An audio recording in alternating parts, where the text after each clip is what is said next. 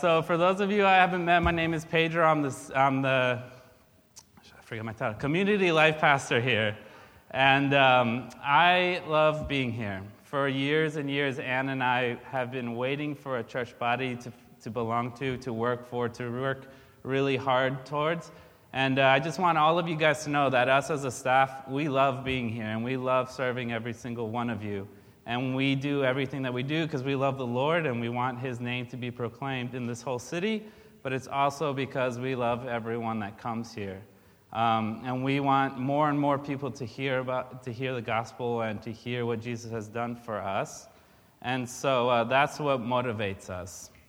It's also my honor today to uh, finish today's sermon series. We've been preaching out of the sermon series called Appearances. That's on the screen. Um, and it's also an honor to be doing the last sermon of the year, to end the year off, to set the tempo for the coming year, to um, usher us in. It's, a, it's special to me, and I like it. Uh, so, this sermon series has been called Appearances, and what we've been doing is we've been going through the whole Bible, seeing these special times where God uh, interrupts the world. These uh, instances where either Jesus himself or a special agent of the Lord or somehow God interrupts the world that he created, the universe, and he brings his kingdom in a little more clear than it was before. Uh, we see that um, we're really lucky that we have a God who's not only the creator God, but he is what's called a physical, uh, a historical fictional God which means, not fictional, historical, physical God. That means that He not only created everything, He not only set everything in motion, but He also so cares about what He created, so cares about the world and His people, that He comes and interrupts and interacts with us. Uh, Jesus is the only God that has ever existed who has come and put on our flesh and went through everything that we go through and went through death and went through pain and he didn't shield himself of that because of his love for us. So we're actually extremely lucky that there's no other God who has ever existed. We know that there are no other gods, but let's just talk the way the world talks. There's no other God that has ever existed who has done what our God has done for us, and who over the thousands of years has proven himself to be worthy of being our Messiah. And so my intros are always really long. I'm sorry about that. I can't help that because I get here and I just get so excited to share stuff with us um, because I've seen what the Lord has done and I just want to share everything.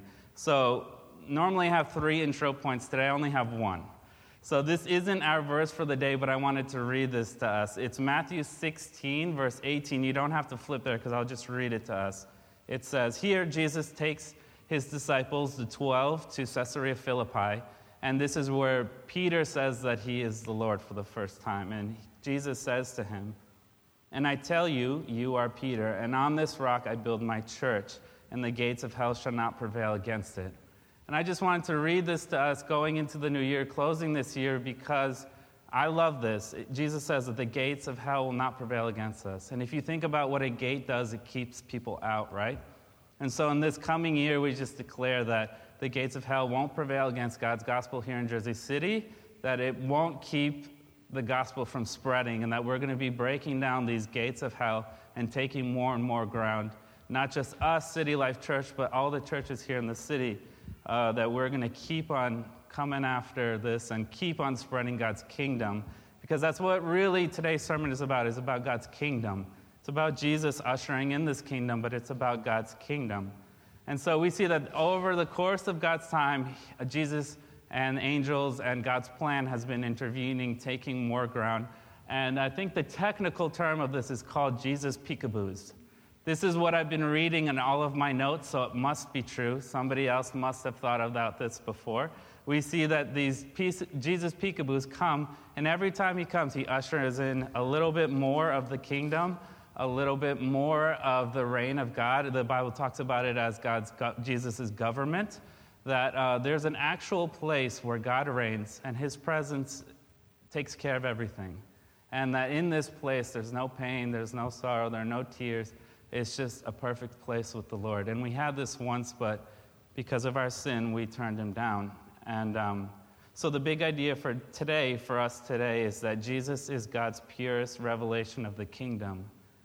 That's what we want to leave here today, knowing that Jesus is God's purest revelation, and that everything that he does, every breath he takes, every act that he commits, every miracle that he performs, is him bringing God's kingdom in here a little bit more clear. And so today, our passage is going to be in Luke, Luke 24. I'll give you a second to turn there. But before we start there, I want to talk about this one idea uh, called the curse of knowledge. The curse of knowledge basically means that once you know something, it's almost impossible to not to unknow that thing. And so if you have the curse of knowledge, it's hard to put yourself in the perspective of someone who doesn't know what you know, right? And so if you grew up in the church, a lot of people say, oh, I don't know how people live without Jesus. It's like, if people don't know Jesus, they have to live somehow, right? Everyone's not dying out of not knowing Jesus. Our mission is to bring Jesus everywhere, but so if you've grown up in the church your whole life, you don't know what it's like to not be in the church, to not have Sunday mornings already set aside for the Lord. I would love to go out and brunch every Sunday morning, but I love being here more. So that's why we come. And so let's for the sake of our scripture here, let's practice something called we just strip away everything that we know about the Bible just for a second. Strip away the fact that you know that Jesus rises from the dead and he comes back and he reigns forever and that he's the Lord and that he's the Messiah. Luke 24 is a part where this is still up in the air. His disciples, his followers still don't know that he is the Messiah, that he's come back. Um, today's verse, as of today, we've been going through the Old Testament, right? Seeing where God intervened. Just in the last couple of weeks, have looked in the New Testament and has shown us how Jesus fulfilled all of those Old Testament longings and prophecies, right? And so today we're focusing on his appearances after his death. And Luke 24 may be one of the most important one of those appearances. So let's put ourselves in the shoes of these two men that we'll read about that uh, they don't know that Christ is back. And they're walking on the Emmaus Road and they're sad. So let me read this for us. It's very long, I'm sorry. It's from 13 to uh, 32. Last time I preached on one verse, this time I preached on 19 verses. So one day I'll get a happy medium. So that very day, two of them were going to a village named Emmaus, about seven miles from Jerusalem and they were talking with each other about all these things that had happened. While they were talking discussing together, Jesus himself draw, drew near and went with them, but their eyes were kept from recognizing him. And he said to them, What is this conversation that you are holding with each other as you walk? And they stood still, looking sad. Then one of them, named Cleopas, answered him, are you the only visitor in Jerusalem who does not know the things that have happened there in these days? And he said to them, What things? And they said to him, Concerning Jesus of Nazareth, a man who was a prophet, mighty indeed, and word before God and all the people.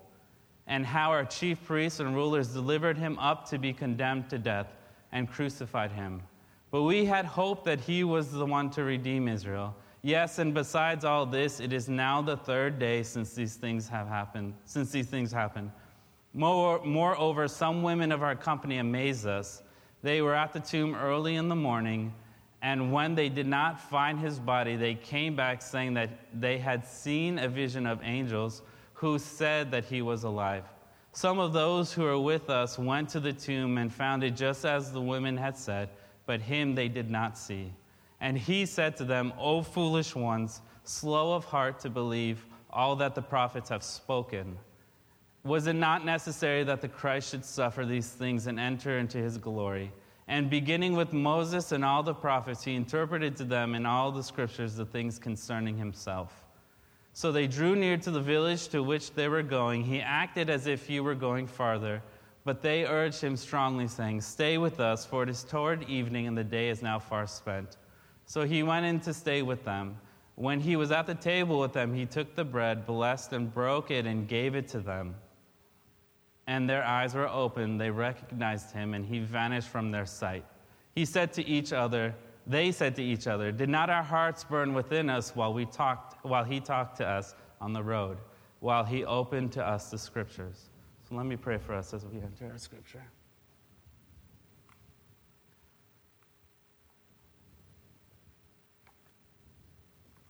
Dear Lord, I thank you for this day. I thank you for your presence here. Holy Spirit, I just invite you to be with us. I invite you to do your work in us. Lord, I ask for a special portion of clarity uh, that I can communicate what you've been speaking to my heart this week, Lord. Lord, just be with us as we uh, close this series, as we close this year. Lord, we just want to understand you and your kingdom a little clearer today. So please be with us, empowering uh, us as we get to know you a little better. So I pray all these things in Jesus' name. Amen. And so this is a great story. I really like the story, and I didn't realize how important this story was to our faith until I researched it this week. I thought that it was just a pretty cool story with some weird things, like why is Jesus ghosting on them? And why were their eyes kept from him? And why did him breaking bread make them see who he was? There are a lot of questions here, and unfortunately, we don't have one clear answer for everything. You know, part of what Jesus does, something that I always remind us of up here is that God is wild, right? He does as he pleases sometimes. That he's a gentleman and he's not chaotic, but sometimes he just does whatever he wants, like vanishing in front of people. And this isn't the only time he does this after his resurrection, too. It's funny. I don't know why he does it. But our fallen condition here, what we see that isn't, uh, what isn't going right is that the king, God's kingdom isn't here in its fullness yet, that our sin and our world is broken. We're broken. Our very nature isn't bent towards God. And Jesus is here trying to fix that. And so we see that in three ways. I, this is the main points of our, my sermon today. We see this in three ways uh, that Jesus is ushering in his kingdom. We see the first point in that this is what it, this is my first point is that in the kingdom of God, there's always enough. I can say that again. In the kingdom of God, there's always enough. Now, I love this one. I love all these points, but I really love this one because it's really for all the Bible nerds out there. If you're someone who loves passages that touch all so many other parts of Scripture, then this is a perfect one for us because this one really takes like a big bear hug to other parts of the Scripture and brings it close towards them uh, we see that the thing that makes them realize who Jesus is is the breaking of the bread, right? It talks about how Jesus broke the bread and their eyes were open and that they could see who he was. And we wonder, why is it this breaking of the bread? And it's natural to assume, I assume that it was because of the Passover meal, right? Because he just led it a couple days ago. But most commentators and most scholarship point to the fact that it, it isn't about the Passover meal, but it's about the feeding of the 5,000. And so this is funny. Why is this so crucial? And it's because of this is that in God's kingdom there's enough. Growing up, I always assumed that God's miracles were all about him creating, right? They were miraculous because he was making things appear out of nowhere, coming out of nowhere. But actually, a more central theme to most of God's miracles is that in his kingdom there's enough. Let's think about the Israelites, right, in the desert when they got the manna and they got the water. Uh, having manna in the, in the desert is not miraculous. That happens to this day. And finding water in the desert by hitting a rock, that's actually how everyone survives in the desert still to this day. What the miracle was is that it was enough for thousands of people for all those years that they were traveling. And so that's just a little like perspective switch that the, God's miracles are not always necessarily because He makes new things, even though He does. He's the only creator. But it's about the fact that there's enough in Jesus. And for us, that's amazing. That's the promise that we hold on to for our, for our hope, right? Is that when we meet God, everything will be satisfied. And that's so central because as Americans, we don't want to just be satisfied. We want excess, right? We want more we want everything that God has for us. But that's not necessarily the picture of the kingdom of God. It's the picture is that we'll be totally satisfied. Is that we'll want nothing else, right? Amen. And so for us that means that in God's kingdom there will always be enough. If we have financial need, there will, there's enough in the body. There's enough in God. If we have emotional needs, there's enough in the body, there's enough in God. If we have any need at all, turn to the kingdom of God because there's always enough. In Jesus, there's always enough for everything. I used to work at the Spiritual Formation Office at Nyack College, the CMA's college here. And one of my main jobs was to listen to people's stories. And so I heard a lot of, oh, I've never told this before, but I've heard a lot of, this was the worst thing that ever happened to me. And I got a lot of people's baggage, a lot of people's pain. And in my head, I was always like, oh, God, what in the world do I do now? I never knew what to do. So we did the one thing that we could always do, right? We turned it to Jesus and we gave it in Jesus' hand. And every single time that somebody was willing to give it to Jesus, he met us. And he satisfied a need and he healed their hearts in some way. Not completely in that time, but I saw some miraculous, powerful things happen in people's lives. Uh, and that's because in God's kingdom, there's always enough. The second point that we see in this story that I love is that in God's kingdom, Jesus is the fulfillment of everything. And that seems really basic to Christian faith, right? That seems like the Sunday school answer. But if we're finishing the, this year off right, we have to get this one, right? This is extremely necessary. That in Jesus, everything is fulfilled. Here we see that in, chap- in verse 17, let me read this portion for us. It says, And he said to them, What is the conversation that you are holding with each other as you walk? And they stood still looking sad. Then one of them, named Cleopas, answered him, Are you the only visitor in Jerusalem who does not know the things that have happened there in these days? And he said to them, What things? And they said to him, Concerning Jesus of Nazareth, a man who was a prophet, mighty indeed in word before God and all the people, and how our chief priests and rulers delivered him up to be condemned to death and crucified him. But he but we had hoped that he was the one to redeem Israel. So remember this curse of knowledge. Let's try and remember a world where Jesus isn't Lord yet, or at least that everyone doesn't know that he's Lord. Imagine what they had lost. This was a normal, healthy, perfectly good reaction. If we believe that Jesus was perfect and the Messiah, he was probably also the best friend you could ever have. He was the best teacher you could ever had. He was the best listener that you could ever had. He was the best at everything. He was a great. They saw him bring people back from the dead. They saw him cast out demons. They saw him do anything that he wanted, and nothing stood in his way. When the 12 disciples, the people that were closest to him, couldn't cast out a demon, Jesus came and handled it in about two seconds. Like they were missing someone great. No one has ever lived has been as good as Jesus. So it is a perfectly good reaction that these men are sad and that they're missing the one that they had hoped would redeem Israel. I think that that's perfectly good. But here we see what was Jesus' answer? He, they gave him the problem. What did he do? He taught about himself, because what else is he going to do?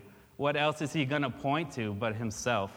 He said, And he said to them, O foolish ones and slow of heart, to believe in all the prophets have spoken. Was it not necessary that the Christ should, should suffer these things and enter into his glory.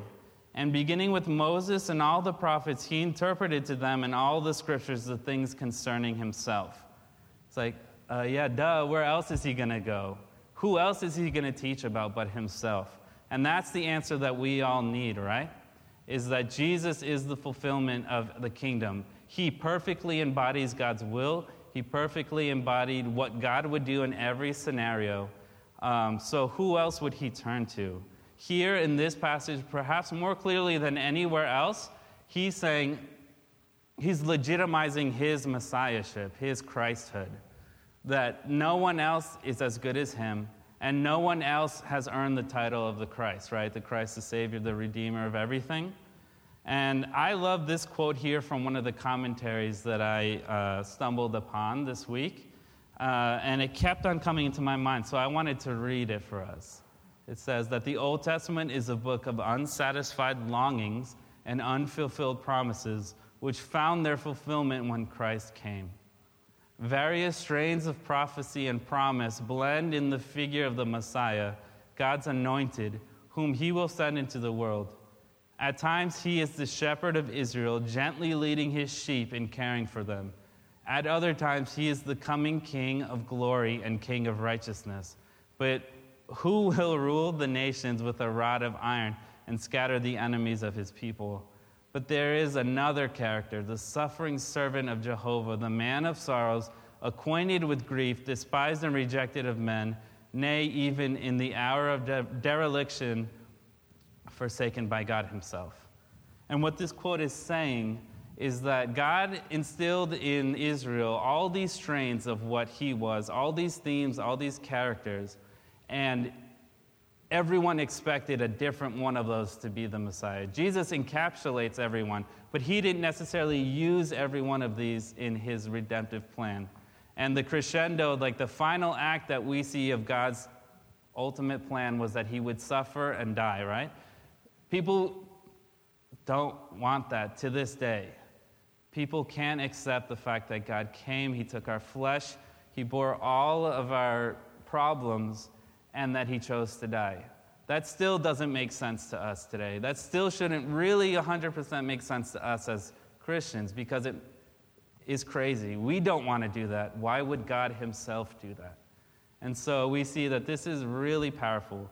That here Jesus is saying that I am the Messiah and I took up this, this role as the suffering servant, as the suffering servant of Jehovah, the man of sorrows, and that because of this, no one else has the right to claim themselves as Lord. And this is, this is what feeds our hope, right? This is what feeds our undying hope. As Christians, we have the last resort we have is always hope, and that should never run out because um, it's in Jesus that we hope for, and it's in his suffering that uh, we try and join in and live out a piece of what it meant for him to show to us. And so every time I love reminding us that God is wild, that sometimes he does whatever he wants, and then sometimes he does things that seem really foolish to us. But it's in this miracle, it's in this beautiful act that uh, we can live. And then, lastly, the last point I have for us is that God's kingdom is perfect in hospitality.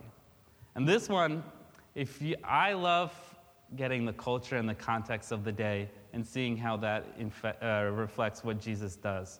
The last time I preached here, I preached all about how Jesus is everything that Jesus did was a reflection of the marriage principles of the day, remember?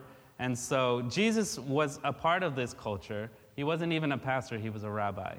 So, just to say, he lived in his culture, he lived um, in the day that he was born in. And so we see this, and it doesn't really jump out at us because we don't know the culture. But here in verse 28, it says something really interesting. It's one of these really funny parts of this story. And it says So they drew near to the village to which they were going. He acted as if he was going further but they urged him strongly, saying, Stay with us. I think that's really funny. Why? Everything in the Bible made it into Scripture for a reason. This wasn't callous. Why in the world does Jesus pretend like he's not coming in? Um, I don't think that God, that Jesus was ever a tricky God. I don't think that he was ever performing or playing tricks on us. So why did he pretend like he was going further here? And it's in the fact that in first century Judaism, if a guest ever accepted the first offer to stay, they were extremely rude. It would be extremely rude of Jesus to say, Okay, yeah, I'll come in. Can you feed me? Like, that would be extremely rude. So, here it's just a picture of Jesus knowing his time, knowing his culture, and acting as a gentleman. You know, that's one thing that we don't really think about because sometimes he curses out the Pharisees, sometimes he's turning over the tables, but a lot of the times he was also a gentleman. And um, there's a lot about culture, there's a lot about uh, Jesus' culture of the day that feeds into Scripture uh, and feeds into the themes that Jesus instilled in the culture of the day. One of my favorite is um, practiced to this day by the Bedouin people, and it's the, the process in which you take in a guest into your home. So, when a father of the house, when the ruler of a house would invite a guest in, or if somebody came to the door, you always had to take them in. You would be extremely rude and not a God fearing person if you ever rejected a guest. And so they would come in, the father would welcome everyone into his table, which was a sacred act, and he would call his firstborn son. And this firstborn son, he would give a weapon to, most likely a sword or a spear or something like that. And then he would tell him to go to the door. And then the dad would do this ceremony where he basically tells the guest, I'll let my firstborn son die before I let anything happen to you, my guest. As long as you're in my house, you belong to me, and I'll let my son, his name, his legacy die before anything happened to his guest. And stuff like that just like really gets my heart going because this is what Jesus did. This is what Jesus was for all of us, right? That he was God's firstborn son. That's not a mistake. That was chosen deliberately by God. Um, God could have, God could have chose any role for Jesus. He could have been his third cousin twice removed or whatever. But he chose his firstborn son because that was really important at the day. And it's still important to us because all those promises are still valid for us today. That we belong into God's family, that He has adopted us, that we're heirs to everything that Jesus earned for us. Amen?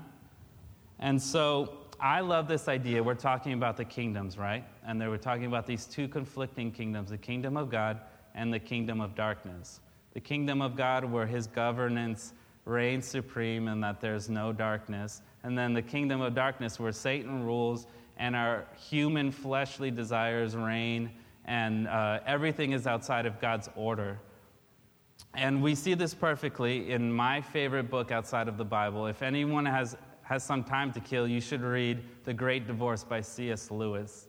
And in that book, um, it's just a story, it's not a book of theology, so bear with me. A man dies and he goes to hell. And in hell, he sees it's really dark, it's really gloomy. He can't see anyone, no one's around. Uh, the only thing that are there are fancy houses because when you get to hell, it's such a lonely place that you can't bear being with anyone else. And so people spread out thousands of years with fancy homes just so that they never have to see anyone. And then he goes to the center of town and he takes a bus to heaven. Remember, this is just a story. He takes the bus to heaven and on the way up there, he realizes that he is not made for heaven, that he can't even exist in heaven. The sun is so strong that it goes through him. He's a ghost in heaven. When he tries to walk on the grass, it's like knives sticking at his feet, and it's too painful for him. One time he sees a flower on the floor and he tries to pick it up, and the flower is so real, it's so heavy to him that he can't. He tries so hard, it says in the book, that his, the skin comes off of his hands. And it's just this idea that God's kingdom is so real, it's so beautiful, it's so beyond what we can imagine that um, it's just too great for us to imagine. And God needed Jesus to come and usher it in. It's not here in its fullness, but it has come. And we can live in God's kingdom all the time now. We get glimpses of his miracles, we get glimpses of his love. Uh, anytime anything good happens in here, there's a piece of the kingdom there. And so, cl- uh, to close, you can come up here, Ryan, and worship team. I just want to remind us that uh, we are a church, we are a people that believers in Christ are people who believe in this kingdom and who believe that Jesus was the perfection and the embodiment of that kingdom here to us and that Jesus is the only one who's worthy enough to carry the title of Messiah, right? Amen? And so, going into this new year, going into what we have coming up, uh, we want to be kingdom people. We want to be a kingdom community. We want to continue living in community with one another, pursuing God and pursuing gospel change for all of us. So um, I thank you guys for listening. I thank you guys for being here. Uh, let's worship the Lord a little bit more, and then Justin will come and close us out.